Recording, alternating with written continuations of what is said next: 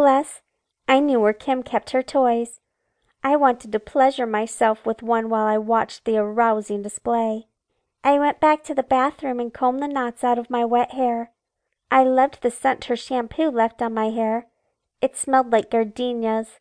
I lathered some papaya body butter from my neck to my toes. My skin was now smooth like expensive satin.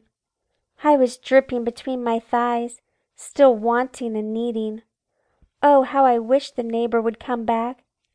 I went to the kitchen and made a tall glass of ice water. One sip led to me gulping half of it down. I hadn't realized how thirsty I was, dehydrated from my earlier unexpected romp. The hydration instantly refreshed my body and spirit.